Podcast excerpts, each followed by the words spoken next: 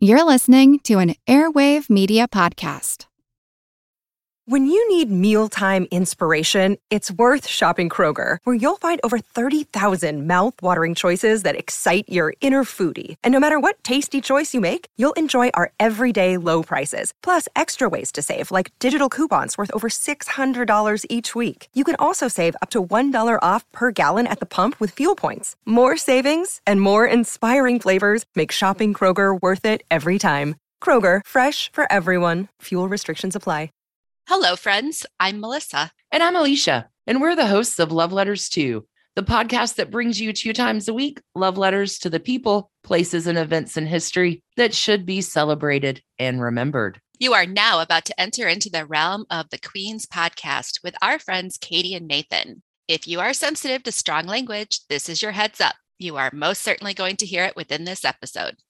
Hi, this is Katie. And this is Nathan. And you're listening to Queen's Podcast, the show about badass women in history.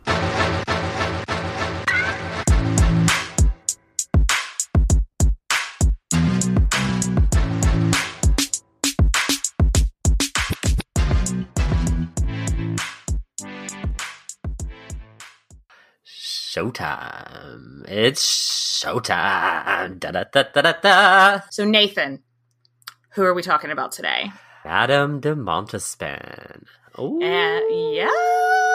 I love, I'm kind of I, excited. I love how you like you said it like Montespan. Like you put some like you put some sexy in it. Like you Yeah, but uh disclaimer, we're probably gonna say all of these names wrong. Oh god. There's so I and the thing is, we really do, y'all. We we really do try to go find how to pronounce some of these names and um, sometimes it's just not going to happen as hard nope. as we try um, nope. so the french names we have attempted to learn how to say if we get them wrong and you still feel the need to go into our reviews and give us a bad review for that well, you know, it sounds like your life is sad. Oh, I love it. I love Sassy Katie. I love Sassy Katie. This is well, great. I, have already had one of your cocktails, so Ooh. maybe that's why I'm a little sassy. So, Nathan, what are we drinking?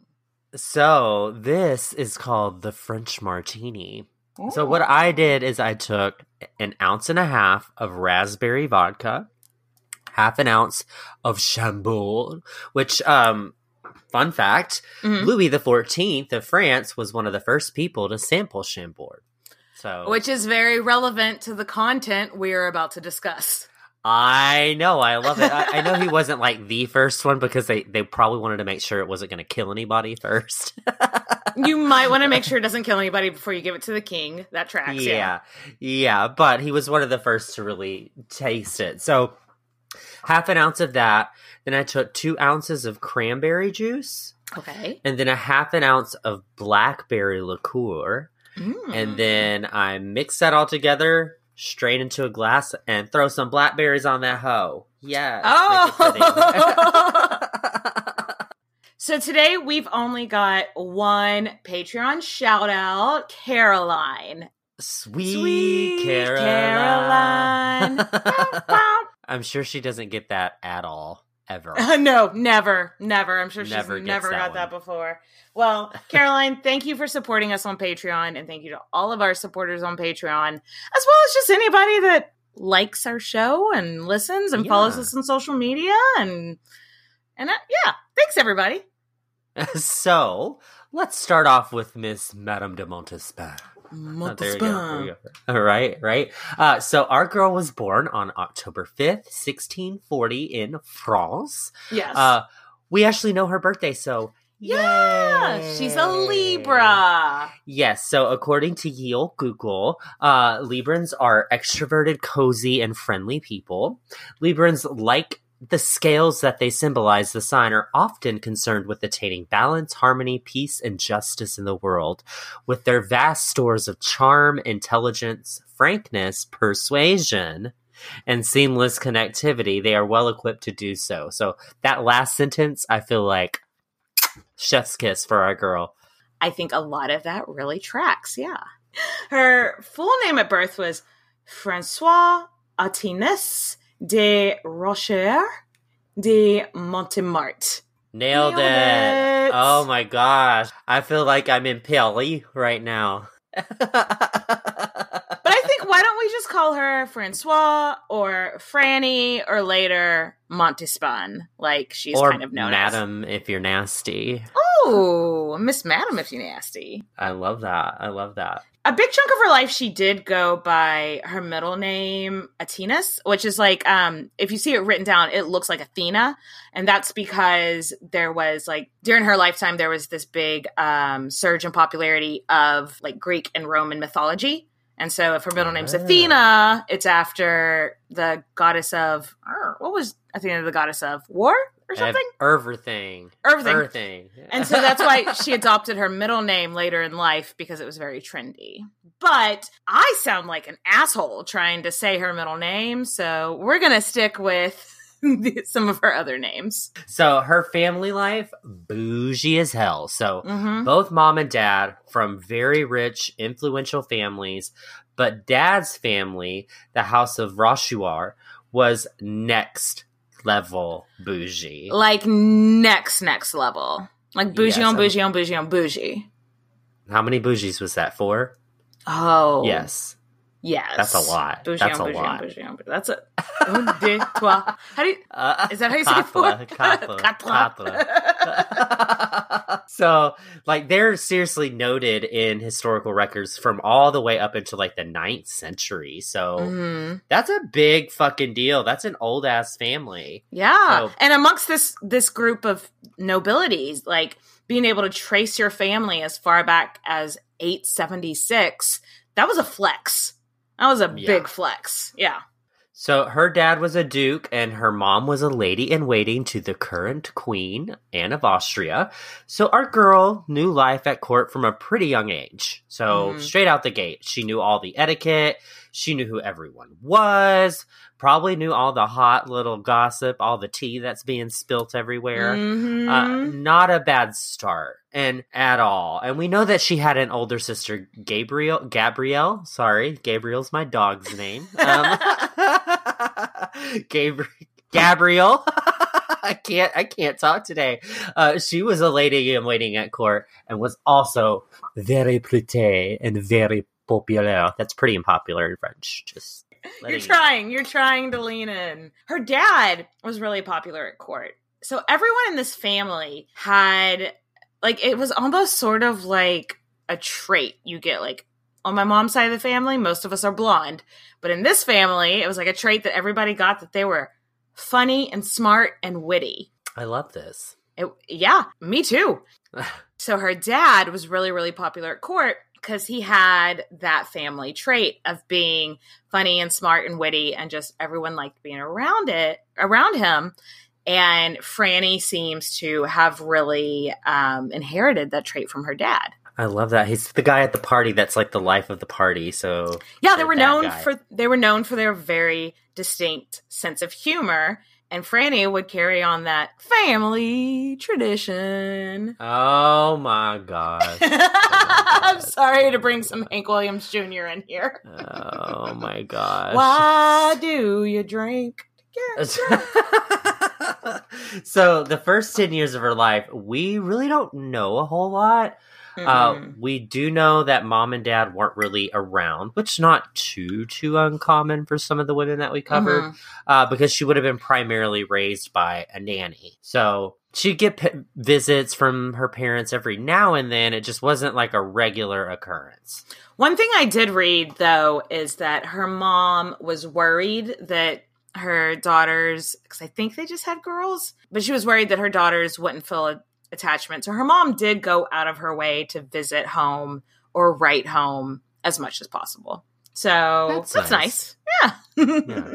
Yeah, at least she wasn't completely abandoned. yeah. Uh, sometimes she would actually go to court with her mom. oh. So, however, the King of France, Louis XIII, ended up dying in 1643.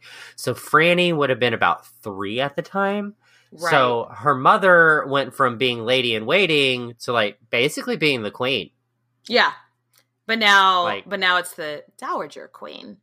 Uh Yes. However, Anne of Austria, I think, would be an interesting episode to do one day as well. Louis XIV's uh, mom, Anne of Austria. She was very, very powerful in the early years of her son's reign.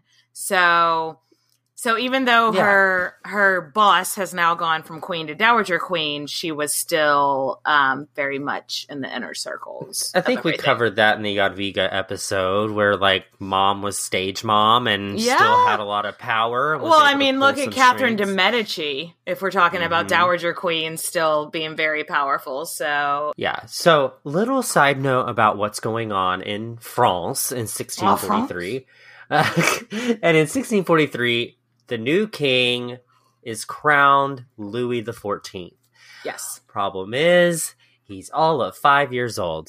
Hashtag babies don't need jobs. This is it. This is that is, in my personal opinion.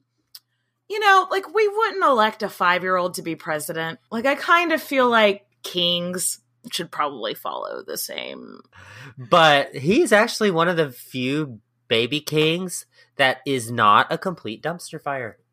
And His his childhood was insane. Maybe we can talk about it on Patreon at some point. But um, yeah, he did grow up to be.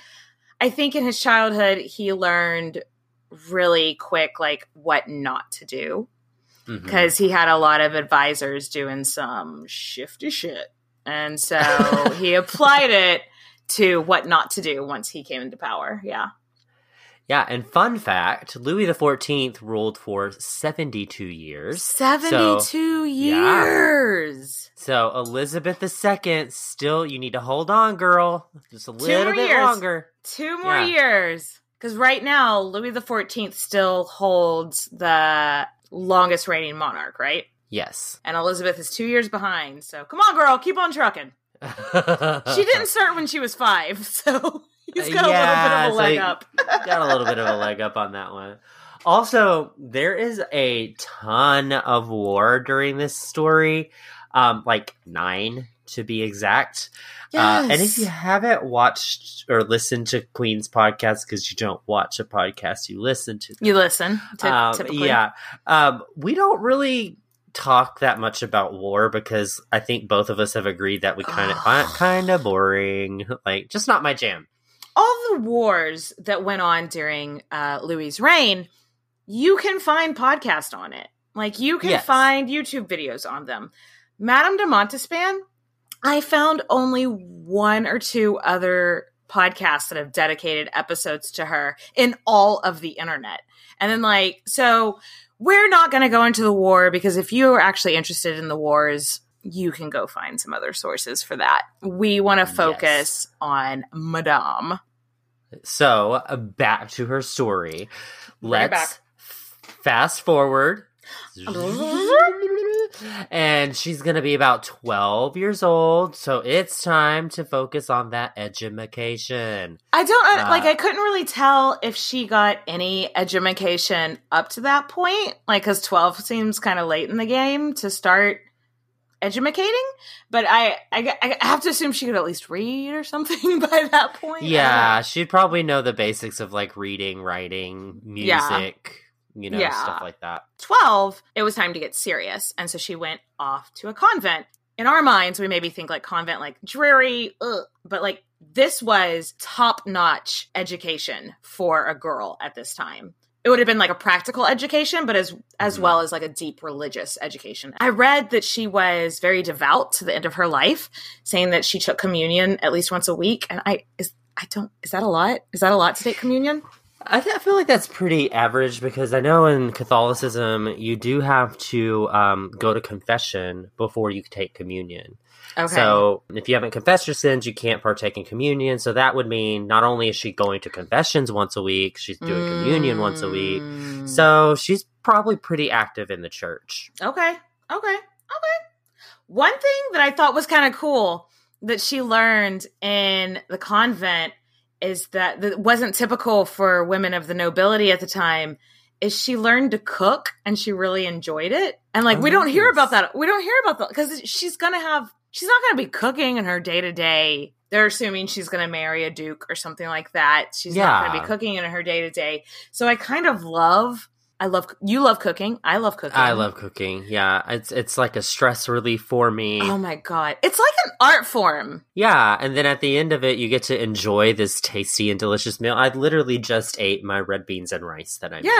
Even though for me, I, by the time I'm done cooking, I'm usually full because I taste it the whole Mm-hmm. time. No, that's the beauty of being a cook is you end up going to the table and serving everybody else and you look like you only eat two bites and you're like, I'm "Mm, like, oh, I'm so dainty. I couldn't possibly eat more. It's because I've been eating for the last hour cooking this for you. But no, like you don't hear that a lot with women of the nobility. That that was something they learned. So that's Mm-mm. just a funny little tidbit into her personality that I like. So her family was relatively happy and pretty close for that time.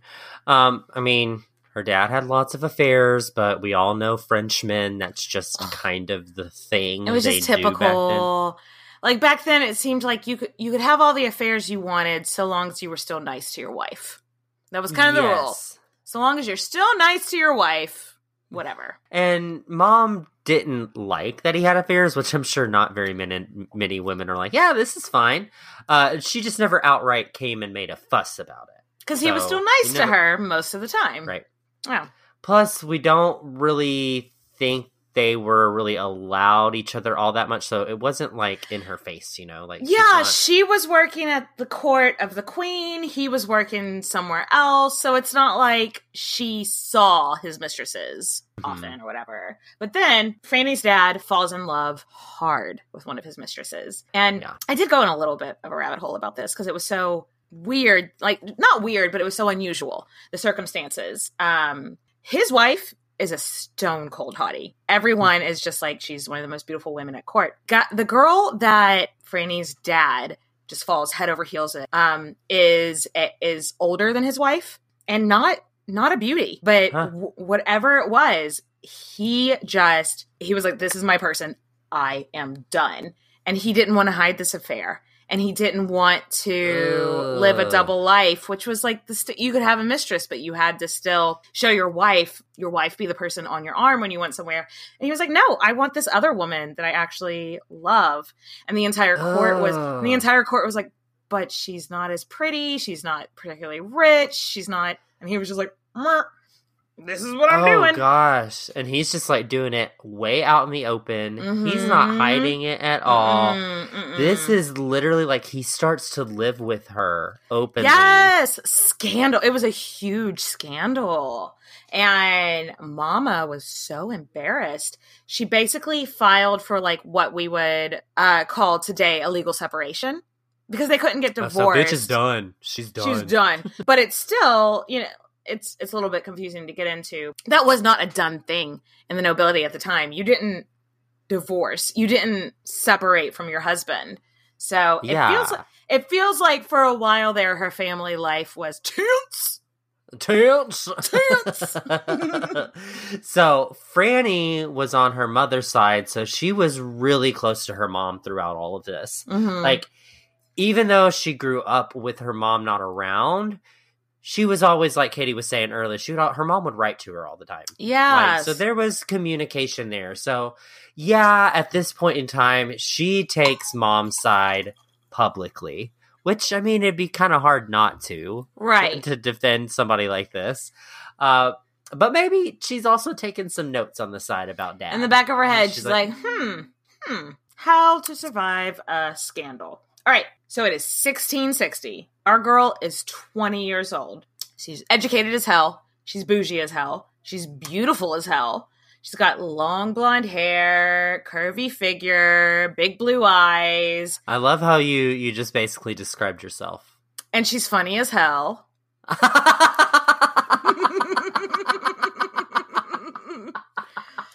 I would have killed it at the French court. Killed it. I would have definitely been a mistress of Louis the Fourteenth. yes. Side note: One thing a lot of people know about the reign of Louis XIV is that he lived at Versailles. Mm-hmm. Well, currently we're not there yet. Yes. That's not this part of the story. So Mm-mm. for right now, the court is just generally, which is generally in French. Thank um, you. In Merci. Paris. so in case you're wondering, like geographically, where this story is taking place at. she is given a job working for the king's brother's wife. A little bit of a side story here. Let's go on. Like le- a Okay. side what side quest? What do they say in video games? Is this a Side side, quest, yes. We're going on a side quest. Good job, Katie. Yes. Because I, I really think this would be a really good Patreon subject. Hmm. the king's brother was this guy named Philippe. And he was married to Henrietta of England. So remember Charles II that we've talked about in um, the Hortense Mancini and the Nell Gwyn episode? Yeah. So this is his sister. Okay. His his mother and his sister fled England when Charles I got his head cut off, as you might do when your dad gets his head cut off. yeah, you might want Molly. You in danger, girl. You might, yes. This was a Molly, you and Danger Girl, and so then they went to France, and so then she married Philippe, but Philippe is gay as hell. Oh yeah, no, I I went down a rabbit hole on this one. Yeah, please Google an image of him. He just looks like he comes with fairy wings included, batteries Mm. included too. Mm, yes, yes. But I was just thinking for a Patreon, it might be interesting to do an episode about him and the love of his life, his his main boyfriend. Yes, Anyway, that's gonna happen. anyway, anyway, what you need to know about Madame de Montespan is that she is now working for Henrietta of England, the mm-hmm. sister-in-law to the king. and everyone fucking loves her. Like she is a hit. Yeah, she's getting all this attention. Everyone loves her. She loves them for loving her, and that's showbiz kid. That's, that's showbiz kid. So Duke of Orleans thinks she is fucking hilarious. Oh, the Duke of Orleans is the. I don't think we said that yet. The Duke of Orleans is the Philippe Phil- guy. Philippe. Yeah. Yes, yes, the homosexual. The homosexual. yes. Uh, so she's one of the Duchess's favorite ladies. She literally lights up the room anytime she joins a party, and then she meets a boy. Oh, of course she all does. things are off. All, all bets are off now. Yep, yep. So his name was oh, Alexandra de la Tremole. No, let me try. Alexandra de la Tremole. Yeah, whatever. Alexandra de la Tremoille. Y- yes. so, but he's from this really bougie family too. And so they're like on the same level. Yeah, like his name is impossible to say in an American accent without sounding like a total dickhead. So sorry, we're just gonna call him Alex. And he's like smart, funny, cute, charming. So it sounds like they mm-hmm. could be a pretty good match. Oh, because she is smitten kitten the moment she meets him. Oh she is just God, like, oh my god and so they start planning their wedding pretty soon after but spoiler alert it didn't and then it didn't go through Uh, Boothang decided to get caught up in a duel. Um, and duels were made illegal in France in the 1620s, and they were punishable by death, straight up. So if you didn't survive the duel, you got killed you anyway. could get executed did you Like, it's- did you ever watch outlander no, and I know I, am I'm gonna get shamed for this. it's fine it's fine it because of outlander i knew that duels were illegal in france whenever I I'm so glad this. that they did this for you. Yes, yes. I'm so glad that they thought of me while writing it. So Alexander runs away to Portugal, where he dies just a few years later. Yeah. That So imagine what things would have been like if like he would have stuck around. because it seems like she was actually in love with this one. So like, Her yeah, life would be maybe if different. maybe if she was actually married a man that she loved, maybe she yeah, things would be different. I don't want to give any more spoilers away. Mm.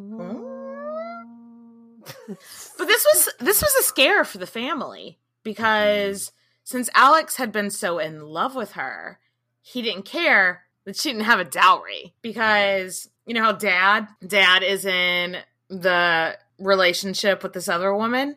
Yeah. So he's paying for her to live a top notch, top of society life. But he's also still having to send home money to his actual wife and maintain the palace that they own together. So he's dipped into his his daughter's dowries. And I mean I mean. Franny Franny's got no dowry. Now that this guy that agreed to marry her without a dowry is gone, it's um it's a little it's a, it's a little tricky time. a little, little, little tricky time. Luckily, another dude falls for Francois like legit the next day. And like we're not joking. Like literally the next day she convinces somebody else to marry her. And so, you know, who needs the loads of money when you're beautiful, smart, and funny, you know? Like you can find somebody with money. It's giving me And- Bridgerton vibes. Yeah, it is. So enter a guy named Louis Henri de Pardaillon Nailed it. de Gondrin. Double nailed it. Yeah. Yes. Oh my god, I'm so good at this. We're just gonna call this guy Louis Henry because there are a hundred Louis in this story, Yeah. and um, all the other names are too hard for us to say. I like the way that you think here. Yes. so she literally met him the day after her fiance fled the country. Like Louis Henri's cousin had been killed in the duel, so like Mhm. he went to visit her to be like, "Hey, this really sucks." Uh, I can totally relate. I'm also affected Yeah. by this. Yeah. But then they just fell in love. Like he fell head over heels with her, and then they married a week later. A week. One week. a week. So, okay. I have opinions.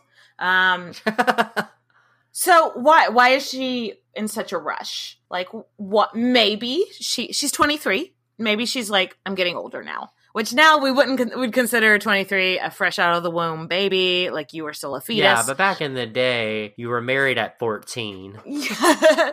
her sister, who like followed the same trajectory as her at court, had been married with children by the time she was 23. So maybe she was mm-hmm. comparing herself to her sister. Also, when you're married, you get a little bit more autonomy. You can go to the salons without a chaperone. You can order the clothes that you actually like. Like, you just get this level of autonomy that you don't whenever you're an unmarried girl. But also, maybe she was just like, fuck it. This guy seems fine. And he doesn't care that I don't have a dowry. Let, like, fuck it. Let's get married. Yeah, fuck it. Yeah. There is one theory, though, that I want to discuss with you, Nathan. Their first child was born exactly, like almost to the day, nine months after their wedding. Ah, so maybe she thought she was pregnant, so she was like, "We got to do this now." because she was actually in love with Alex. Maybe, but maybe somehow she knew that she was already a month pregnant or something from Alex. And she was just like, I just need to make a Uh. guy fall in love with me. And so that's why That's she married. very plausible. I mean, but at the same point, couldn't she get away with it and be like, "Well, they aren't supposed to have sex before they got married"? You're yeah, different standards for men and women. Yeah. Yeah, they weren't married yet. They were just engaged. Yeah. So Ah, I like this theory. I, I couldn't find it really anything online to super support my theory. That's just Oh, I thought so I you were definitely that bitch. You're Lady Whistledown, basically. I am Lady Whistledown. Thank you. Thank you. I wish I could see Katie's face. Okay, we're recording this. I can put it on TikTok. It's fine. so the wedding didn't go perfectly, and people would later say their wedding was a bad omen for a not so great marriage. Not so great. Yeah, they were supposed to kneel to take communion at the wedding, and Franny just like totally forgot the pillow they're supposed to kneel on, so they used dog beds. Which to me sounds great, but like I could. Katie's Like- like, and the problem is, if it's good enough for Bailey, it's good enough for me. So there were dogs around, like, yeah, thumbs up. But no, but for them, it was like, he was a bit like, oh, you didn't bring this. And she's like, "Eh, let's make it work. And it was kind of, yeah, viewed as a bad omen. But it, it, they were married. Like it. Yes. So her husband is now the Marquis de Montespan. And so now she is Madame de Montespan. Yay. Yay! So Louis Henri's family, they're of nobility, but they're not rich, bitch. Like not Mm-mm. super duper rich. In fact, there's a story that we just do not have the time to go in fully. Don't. Don't. Cliff Notes TLDR is that Louis Henri's uncle had been involved in a scandal, and now basically his whole family's not welcome at court. So now being in court is how nobility really made money at the time. I mean, that was like for for Franny, that's the only thing on her resume. That is her only skill set is being a lady in wedding waiting, being a courtier. So like if it's like sh- she needs to keep that Mhm. position to make money because they don't really have any. And she doesn't have any and he doesn't have any. Yeah. Yep. About nine months after their wedding, almost to the day, uh, her her first daughter Christine was born, and boom, she's right back in court. Yo, when we say right back, right back at court, like way too fast in my opinion. She even got claps from Katie on that one. Yeah. Well, uh, I think she. I think one, she had FOMO, and Yeah, two, for sure. I think she was probably feeling cooped up, living with her husband's family, um, because she's been at court the last few years. Yeah, she was like the little shining star at court too. So She was the diamond. Bridgerton references. Anyway,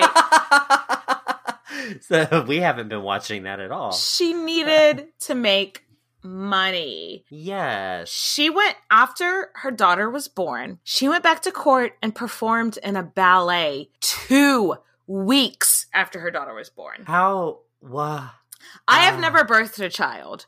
So, but but from what I hear, 2 weeks is fast. like that is that's not a whole cuz also you have to train to perform that ballet. Like so did she like just what did she have no downtime? I, I have so many questions that the internet could not tell me. Uh, Right. So the ballet that she was in was meant to showcase the king's current official mistress. I am Mhm. going to butcher the fuck out of this name.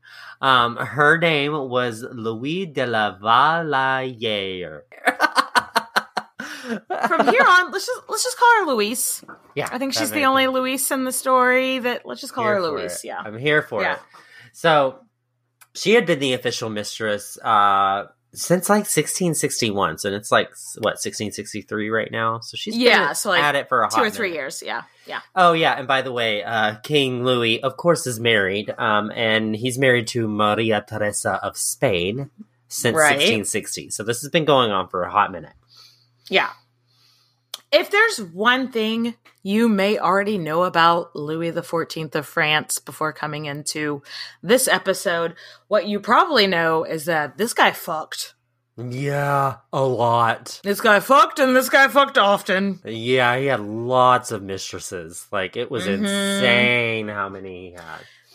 We've already kind of mentioned his, I guess, brother in law, uh, Charles II of England. Mm. But they, they kind of remind me of each other a little bit. hmm like because they both had a shitload of mistresses and they both like louis xiv was called the sun king during his reign so he was fairly popular and the same with charles ii he brought christmas back to england so he was popular so anyway that's Yeah, and they both fucked. and they both a lot. fucked yes side quest anyway bring it on back so, fun fact of Louis XIV, he was only 5'3", so he's a little baby sun king. he's a little baby sun king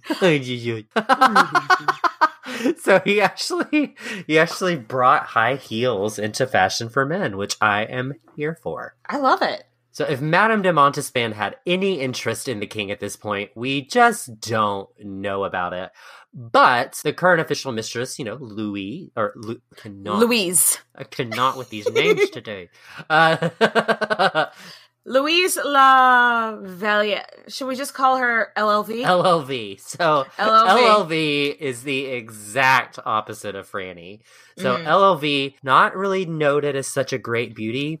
She's Yeah. not really ambitious. She's very conflicted about being a mistress because she didn't believe in adultery. So yeah, complete opposite of Franny.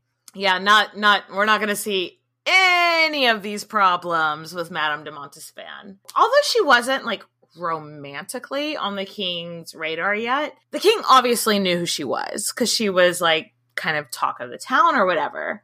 And she worked for his brother, the Duke of Orleans. So he already knew about her and he loved her sense of humor. She was just a lot of fun to be around. Like we said, she she got that from her dad. Her dad was the same way. She kept on top of politics, philosophy. She always had something clever and funny to say. So the king raised her from a lady in waiting to the duke's wife to a lady in waiting to the queen, Marie Theresa, which was not only just a big like societal move, but also a huge financial move for her as well. Cause like being the lady in waiting to the duke's wife was like an internship. Like it didn't really pay. Yeah. So now being a lady in waiting to the queen, has to pay because you are expected to always be in the prettiest dresses, the prettiest hair. Like you're expected to be the it girl, basically. Yeah. So, one example of her sense of humor, she used to tease the royal brothers that her family was older and that her family was just a little more influential. So, I don't know, maybe I should be sitting on the throne. So maybe I should be king. I don't know. Just food for thought. Mull it over. Yeah, Other people making that joke would have been kicked out of court real quick. But because she was so funny and charming, and I'm sure damn titties didn't hurt. Damn titties didn't hurt. Yep. they were just like, oh, Madame de Montespan, you're so cute. And then just like, yeah, she got away Brush with whatever she wanted. In 1665, she had another baby with her husband, uh, this time a son named Louis. Which Ugh. is going to be a trend. But after getting pregnant, after she got pregnant with her second child with her husband, I don't like, we just don't see a whole lot of evidence that her husband paid any attention to her. Yeah, yeah, about that. Uh, there was definitely a rift in the relationship. Yes. He was never with his wife. They didn't really keep in touch. But you could always find Louis Henri at the gambling table, at the blackjack table. Dude loved to gamble, like to the point that he almost ruined his family. I mean, that could be part of the reason they had a rift, too. Exactly, exactly. I read one story about how he pawned a bunch of her jewelry while she was pregnant with their second child. She was furious, but it was like to keep himself because back then they had this thing called debtor prison. And if you, you know, if you were in debt and you couldn't pay it, you'd go to prison. And he did that to keep himself out of prison. And she was furious, but like, what could she do? She couldn't. Yeah. She couldn't. Yeah.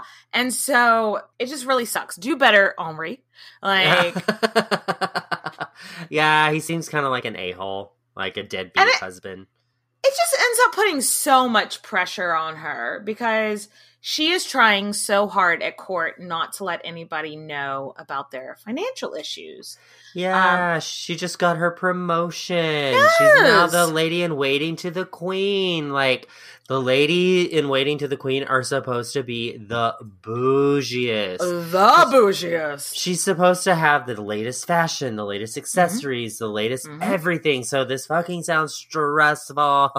How can you do that if your husband is pawning your jewelry to not go to jail? You know, like Ugh. That sounds horrible. I think it's around around this time of her second child that she got in her head. Like, Yeah. I mean, the king had his wife and he had an official mistress, but he had other women that he fucked around with and gave gifts to. So I honestly think that it was around this time that she's like, huh, if the king paid attention to me, I could get a new dress here and there. I could get some gifts. Mhm. Just like it sounds like she was carrying her entire family, like because her dad had been a fuck off and like you know left his mom, her mom, and left them with financial issues, and now she's married to this husband who's also not bringing in any cash. I bet it's a fucking that's a lot of pressure, Yeah. you know. yeah, for sure. She's just thinking, if I could just lighten this fucking load, maybe I can just give the king a little handsy, and then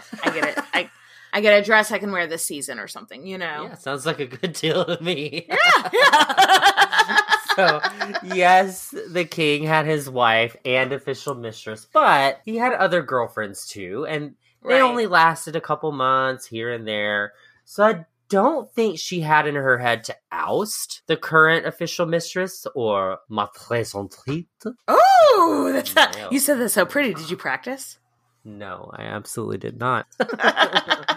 so I think at this point she's just like, I need a win. I need some money. I need a new dress. Let's go give a handsy to the king. Yes, exactly. Handsy to the king. You know, good career path. So now, now Franny was raised religious and she's married. Um, and Louis's mistresses weren't ever married women. Mm-mm, So you don't mm-mm. sleep with another man's wife. I mean, that's just typical bro code. That It's just bro the- code. yeah, Yeah. and the the king even went by that. Yeah. So I think she had a bit of a crisis of faith at this point in her life because there are some records that indicate that she wrote to her husband before anything happened with the king, being like, I'm not sure I want to work at court anymore. This is a lot.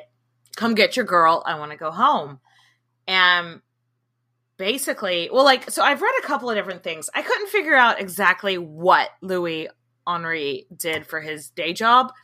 I read one thing that he tried to be like a general. I read one thing that he tried to be a lawyer, but it sounds like whatever he was doing, it wasn't really make making enough money to keep up with his gambling habits.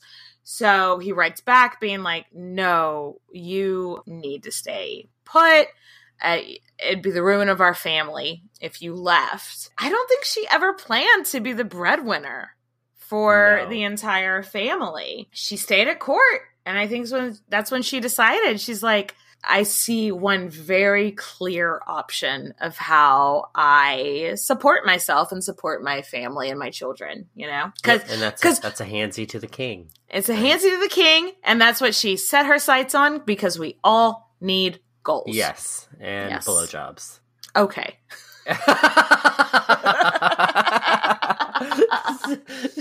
she, was in the rare position that both the queen and the official mistress considered her her friend, or, or You're right. their friend. Yes. Yeah. So everyone was like, "We love her. She's the best new thing." And the fact that these two women didn't talk to each other made them blind to that they were both confiding in Madame de Montespan. They were same being like double played or whatever. Yeah. And so they they were telling her all about what the king likes, what he doesn't like, and yet again, here she is. She's taking notes, taking Yeah. all dim notes with dim titties. So the official mistress, Louise, LLV, she had been the mistress for like six or seven years. And the king still loved her, but at this point, he wasn't necessarily in love with her anymore. Mhm. So she confided into Montespan, and I kind of hate this. I kind of hate this part of the story. She's like, You have so much confidence. You are so funny.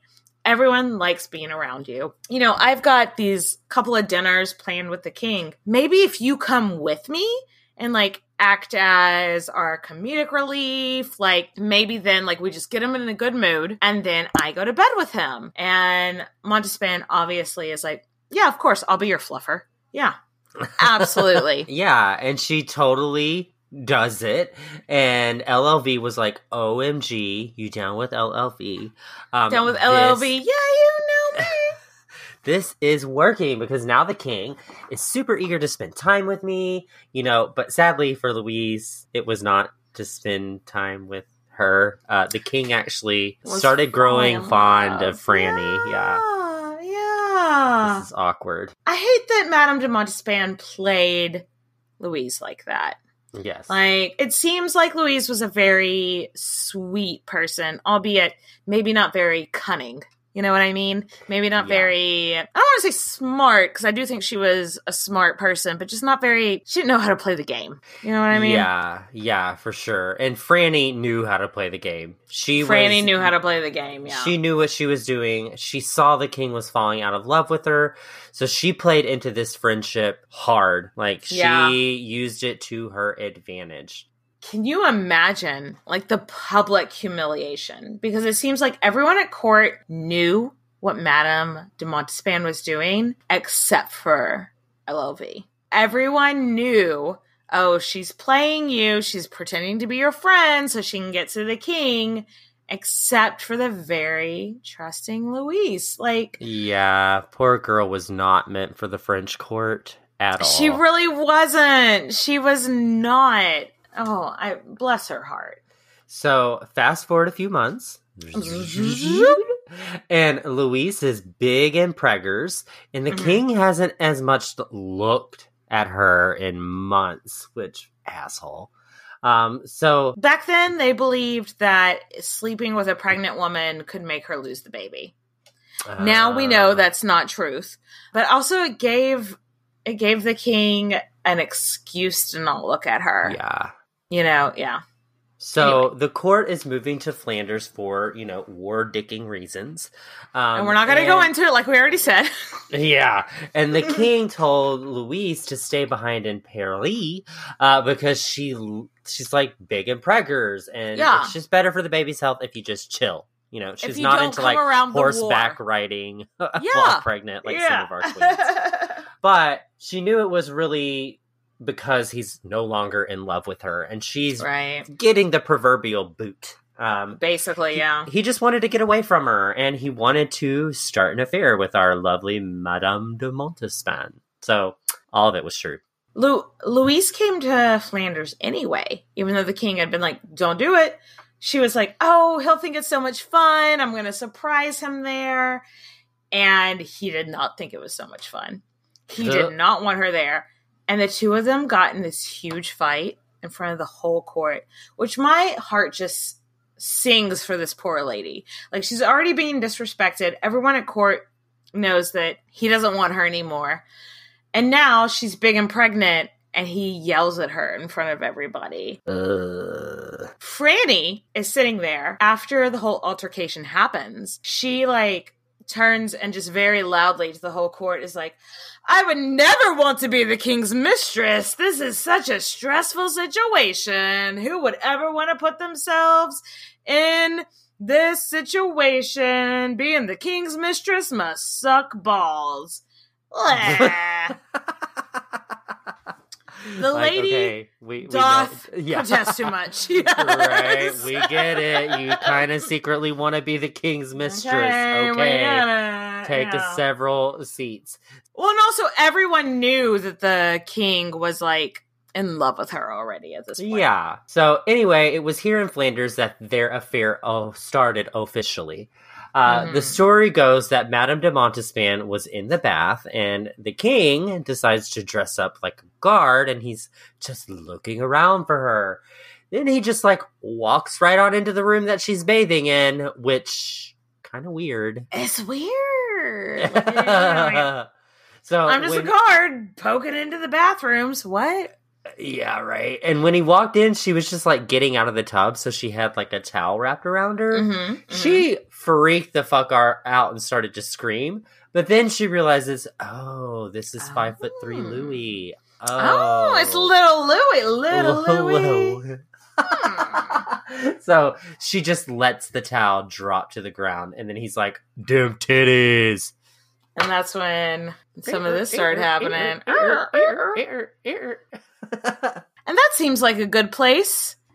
Everybody shush! William Shatner has something to say. Kat and Jethro, box of oddities. What do you do when the woman you love dies? Well, of course, you dig her up and you live with her. Aww. The show examines weird things. There are plenty of old photographs from this time period of children out in the streets playing in and among the dead horse carcasses. Oh, I miss those days. Things used to be so much simpler. Kat and Jethro Then there's the urine wheel, which sounds like a really bad game show. thing done weird things. Kat and Jethro box of oddities. That is really mysterious. Join Kat and Jethro Gilligan Toth for the strange, the bizarre, the unexpected as they lift the lid and cautiously peer inside the box of oddities. The Webby Award winning Box of Oddities podcast from Airwave Media. Hello, everyone. Stakuyi here. And I'm Gabby. And we are the hosts of History of Everything, a podcast which you can probably guess by the name is, well, I mean, it's about everything. Do you want to know why people thought potatoes were evil and would give you syphilis? Are you curious about all the stories of the terrible and stupid ways that people have kicked the bucket over the years? Do you want to hear tales about all of the different badasses of history and the lives that they had brought to life? Well, if so, then look no further. History of Everything is just the right podcast for you. It's available on Spotify, Pandora, and anywhere else that you get your podcast from.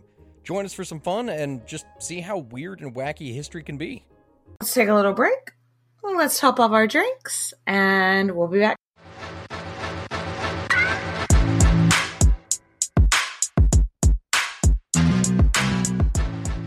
And we're back. So they fucked. so they fucked, and they fucked a lot, and they Yes. fucked often. Yes, three three times a day, every day. Penis and vagina intercoursal activities. Did you say intercoursal? Yes, Is that is that like an actual? it is now. So, okay. okay. So like he would seriously Uh. come into her rooms and even if she'd still have other people in the room, he'd just like start taking off her clothes in front of everybody. Like imagine being the poor maid and just being like, ah I know. so a few months later, they head back to Paris. And it was pretty much like an open secret at this point that Franny is the new chick. Yes. But the official mistress, I mean, LLV was still at court. And there was like to make someone the mistress on um or what the mistress on the the um, official mistress. there was paperwork. There was a whole lot of shit. So he wasn't convinced just yet that she was going to have staying power. So he didn't give her this role. And he also didn't want to put LLV into any more embarrassment that she had already had. You know what I mean? Yeah, but what he did next was so mean to LLV. Like, I don't know if he meant to or not, but Mm. and we're gonna go through it. First, he gave Franny rooms that were conjoined to LLV's room. So to everyone else, it looked like he was just going to visit his official mistress. But then he just like just passing through. As he go goes and boins Franny's. Franny. Yeah. yeah. That must have been so like, oh, are you here to visit me? No, I'm just passing through. Oh, oh, that hurts my heart. I don't love that. I do not love that journey for them. So, also in public, he made it look like Montespan was now LLV's like lady in waiting, but she never worked for Louise, Mm-mm, and everyone actually in court knew that she was only there as a cover up, and it was just a huge slap in the face to Louise. Another big thing why they couldn't like um openly acknowledge Franny as his official mistress, like we said earlier, she was married. His mistresses weren't usually married. And it's a huge scandal to have an, a married woman acting as your official mistress. I, it made me think of, um, oh God, who were we talking about? We've talked about several mistresses that were married. This was this this predated a lot of those. And it was just like, what do I do with this? Like he couldn't really give her the official title. Do you know what I mean? Mm-hmm. the king could change that by acknowledging her or if they had children together, the king could also change that by acknowledging their children. The king could change the rules, but he was hesitant at first to be like, where does this go? You know? Yeah. So after a year or so of this, Louise was like, yeah, I'm done. and the king was like, cool, cool, cool, cool. Makes sense. Uh, so I'm not, up, I can't believe it took her a year. Right. But he ended up making her a duchess, gave her an income. So their children had titles and shit. And she's like, LLV's like, peace out. I'm going to a convent. Bye. And the king was like, peace out. Love you. Bye. Bye. I mean, can you imagine living in that humiliation for like a year? Yeah, right. I mean, at least Louis didn't like make his ex boo thing sleeping on sleep on the streets and shit. Like he at least took care of them. He did take care of all his mistresses. You're right. You're right. You're right. You're right. Because he knew the power of the pussy. I don't know. I don't know either. so let's uh circle back. Uh, but Circling we'll circle back. back. to Versailles for a minute, shall oh, we? Oui, oui. So Louis the Fourteenth first visited this cute little hunting lodge when he was a sweet baby king. Uh, yeah. and he was being sent out of Paris during the smallpox outbreak. So Louis's life as a child was tumultuous. And ever since he was young, he was kind of over all of this bullshit court life. Right. And he slowly grew to think that the nobility had too much power and had too much say, which he's not really wrong on that he, one. He ain't wrong. Nathan, have you been to Versailles? No. It is the fanciest fucking place that I have ever been in in my life, and I have been to a number of fancy places. Oh, um, she bougie. Mm, Where's her mm. crown? Mm. But no, to think that it was when he first went there a small hunting lodge. Like it's just it's just really interesting to think about. Oversimplification, but go on this journey with us just for a little bit. So slowly over time he started to expand on this cute little hunting lodge. Cute uh, little hunting lodge. Really funny on how to describe Versailles. But if you don't if you don't know what Versailles looks like, we'll wait for you. Google it. Google it. And we're back. So And we're back. It's bougie as fuck. Y'all. Yeah. That's a pretty big hunting lodge, isn't it? it's a very a very fancy hunting lodge indeed. So that's because this building it was over the top of the palace. So this was a huge passion project for Louis, mm-hmm. and subsequently a passion project for Madame de Montespan. Yeah. Uh, they both wanted to expand Versailles, so she actually even designed one of the fountains up there. Super awesome. So they're building this relationship on architecture and dick. Lots of dick. Yes, yes, absolutely. Well, I I love this story about her getting into Versailles, like the designing of Versailles, and just because he kind of seemed like on his own island about like I yeah. want to move the court to Versailles, and everyone else was like, "Why would you want to move the court to Versailles? We're all here." And she seems to be one of the first people that really embraced that with him. Mm-hmm. So I think that really spoke to him. Yeah. So I think that's a recurring theme in any side hustle we talk about. It's always more than just sex that comes down to everything. Right. Because remember, right. kings don't usually marry for love. It's very rare that we get a love match whenever we're finding these relationships. So exactly. he basically yeah. just married his wife because he needed to strengthen the alliance with Spain. Oh, Hashtag so romance. Right. There. so romantic. So...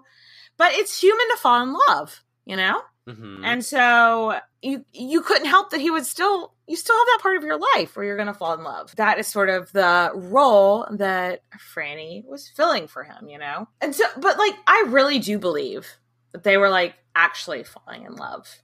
Yes, Madame de Montespan wanted power. She wanted security and she wanted all the things that came with being the royal mistress. But I I do think that they were actually very very very much in love. Do you know what I mean? Agreed, agreed. So slowly she starts being recognized as the official mistress. And that comes with what she's been wanting the steady income, comes with a Mhm. staff. She's got a room at every palace, a literal seat at the table. Before we end this episode, let's check in on Mr. de Montespan. Because Mm. Louis Henri, if he had any idea this was shit going down, he was playing dumb about it. Like for, for a, a while. Yeah. For a minute. Yeah. Yeah. Like two years. Because previously, if the king had a mistress that got pregnant, it was just sort of like, okay, like I'll just give them a trust fund. It's fine. But she was his first mistress that was married. So they took special precaution not to get pregnant in a time where there wasn't birth control. So I have to imagine this was really unsexy means to not get pregnant when she finally does, the husband comes out of the woodwork being like, What? So she was so anxious about this, she apparently got really sick from it. Mhm. She also started a new fashion trend of really flowy dresses that would hide her pregger's belly. Yeah. Yeah. but once she couldn't hide it anymore, here comes Louis Henri. He storms up to the palace in Paris, and when Franny finds out, she's physically sick out of anxiety from this. Oh, I could imagine. And then Louis is like, okay, well, that's enough of that. And then he has Louis Henri thrown in prison and then exiled to never set foot in Paris again. Oh Ugh. Oh my god! Yeah, he- he's but he's showing he's showing Franny that like, hey, I got you. Like, I'm not gonna let this stress you out. I'm not gonna let this um harm our child together or whatever. Yeah, and Louis Henri ended up like stepping foot back in Paris, uh, but it doesn't Yeah. seem to at this point have bothered Madame de Montespan at all. Right. I think that's a good place to leave her. She's got the king wrapped around her finger, and I think next episode we'll get into the implications of that all. The scandal. All right. You guys have a great rest of your day, and we'll talk to you in about a week or so. Cheers, bitches. Cheers.